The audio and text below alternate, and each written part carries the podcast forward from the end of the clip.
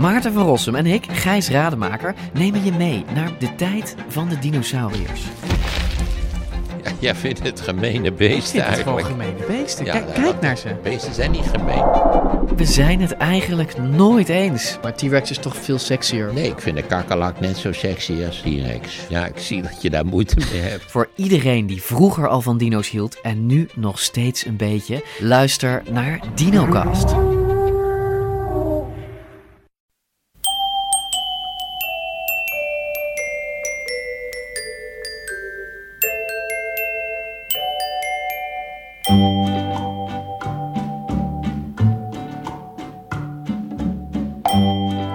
Welkom bij aflevering 197 van de Echt Gebeurd podcast, waarin waargebeurde verhalen worden verteld door de mensen die ze zelf hebben meegemaakt. Deze week een verhaal dat Jeroen de Leijer in april 2017 vertelde tijdens een verhalenmiddag rond het thema het recht.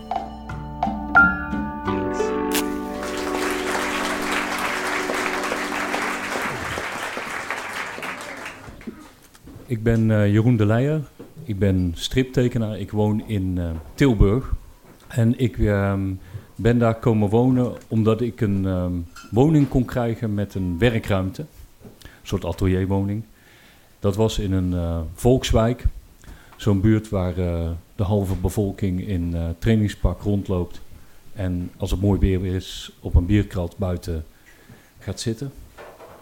De woningbouwvereniging had het idee dat het daar dan een beetje actie zou gebeuren.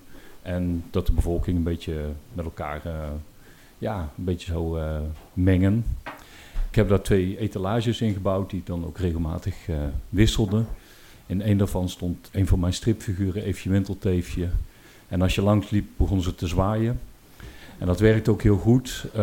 Ik heb al een keer gehad dat kinderen voor de raam stonden en die dan tegen elkaar zeiden... Daar wonen kinderlokkers.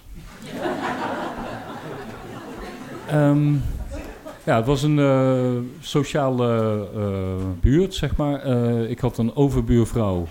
Dat was een ouder echtpaar. En ehm, die man die is overleden aan kanker na een aantal jaar. En daarna is zijn vrouw opgenomen in een inrichting omdat ze hem per ongeluk expres jarenlang de verkeerde medicijnen had gegeven.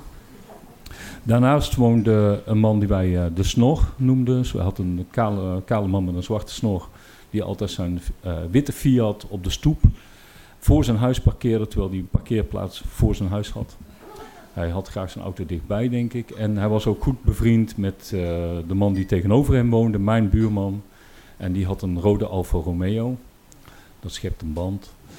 En nou, die buurman, ehm, ja, dat was, eh, die had eh, beveiligingscamera's aan zijn eh, huis, rolluiken voor de ramen en deuren en een groot traliehekwerk boven zijn beplaatste achter, eh, ja, zijn, de plaats achter, zeg maar.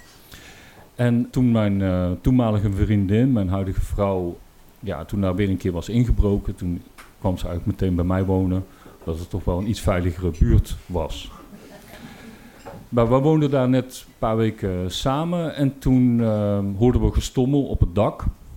En dan werd ook, eh, we zagen ook schijnsel van zaklantaarns. En eh, wij dachten, nou, er wordt ingebroken, dus wij gingen kijken. Bleek dat, de politie, dat er een politieinval was die eh, de buurman kwam oppakken.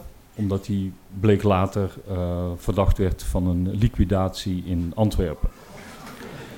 Ja, die man die kwam na een aantal eh, weken weer vrij. Waarschijnlijk wegens gebrek aan bewijs. Maar ze hadden wel heel zijn huis leeggehaald en overhoop gehaald. En, eh, maar goed, hij was dus weer eh, terug.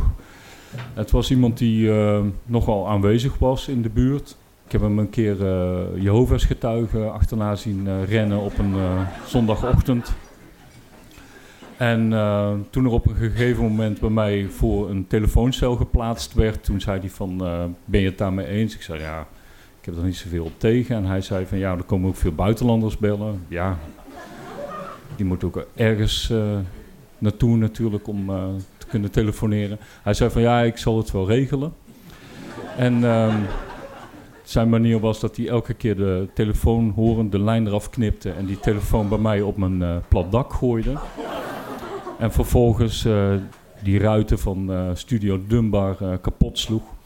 En dan kwam er elke keer een mannetje van de KPN om dat te fixen. En die zei tegen mij, ja, we weten wel wie het gedaan heeft, maar daar gaan we verder niet zoveel aan doen. Ehm, hij had ook een ehm, vriendin, een uh, frelle uh, vrouwtje. En uh, als hij weg was geweest met, om de hond uit te laten in zijn Alfa Romeo, dan moest zij die auto schoonmaken, poetsen. En we hoorden ook heel vaak dat zij ja, naar beneden werd geslagen op zondagochtend. En als ik daar, ik heb haar wel een keer aangesproken hoor, maar toen was het vrij duidelijk dat ze niet wilde dat wij ons daarmee bemoeiden.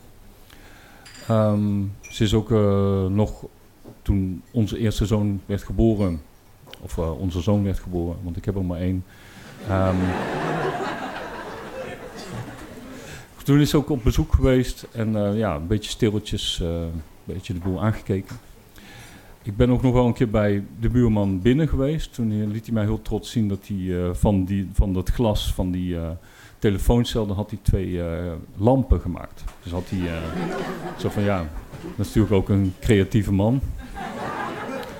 En ik was ook heel vaak thuis, dus je hebt ook wel een band, zeg maar, als vrije jongens onder elkaar. Um, er kwam ook veel bezoek bij hem. Regelmatig kwamen er mensen over de vloer. Een daarvan was iemand die uh, ja, toch duidelijk in vermomming was. Dus hij had een pruik op en uh, ja, iets wat een opplaksnor en een zonnebril.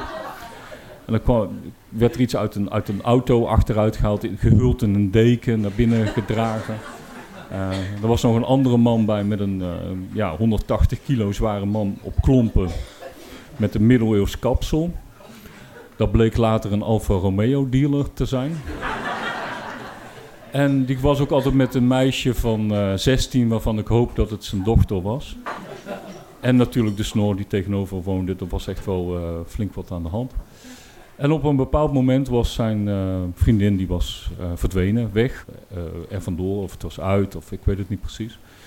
En op um, ehm, 11 september 2001 kwam de overbuurman de snor, die kwam bij ons aanbellen en die vroeg, heb je het al gehoord? Wij dachten dat het over de aanslag ging in New York. Dus wij zeiden ja, erg. Ja, zei hij, eh, heel erg. Hij is, uh, hij is dood. Ze hebben hem vermoord. Het bleek dat de buurman vermoord was door zijn vriendin. Die vriendin die was er vandoor gegaan met al het contant geld wat die buurman in huis had. En ze had haar haar geverfd en ze heeft een hele tijd in hotels en motels verbleven. En uiteindelijk is zij terechtgekomen bij die man met dat middeleeuwse kapsel. En daar is die buurman achter gekomen. En die had een mes, had hij in laten graveren, payback. En dat was dus de bedoeling om haar uh, neer te steken. Uh, nou, hij heeft haar gevonden en hij, is, hij heeft aangebeld en ze heeft open gedaan. Ze heeft gezien dat hij het was en ze heeft de deur dicht gedaan. Ze is een pistool gaan halen en heeft hem vervolgens neergeschoten. Vervolgens is die man met dat middeleeuwse kapsel, die is er nog op in met zijn klompen. In ieder geval, hij, is, hij was overleden. En toen bleek ook, um, later in de krant bleek ook dat zij, de buurvrouw, dat zij uh, twee kinderen af had moeten staan ter adoptie onder dwang van de buurman. Dus, ja. Toen kwam ik later nog een keer uh, de snor tegen. De, de, die man die, en die was toen, deed hij aan lingerieparties. Er kwamen regelmatig taxi met Poolse dames, werden dan voor zijn deur afgeleverd. En hij zei, ja Jeroen, ik moet je wat laten zien. En toen zei hij, ja kom even binnen. En in de gang hing een portret van de buurman met eronder de sterfdatum op een messing plaatje. En hij zei van ja, ik heb een ordner, een map had hij, een hele ordner. Ik heb alles bijgehouden, zegt hij. Ik weet precies wanneer ze vrijkomt. En op dat moment dan, uh, dan wacht ik op. En dan zal ze alsnog de verdiende loon krijgen. Ja, dat was eigenlijk het verhaal.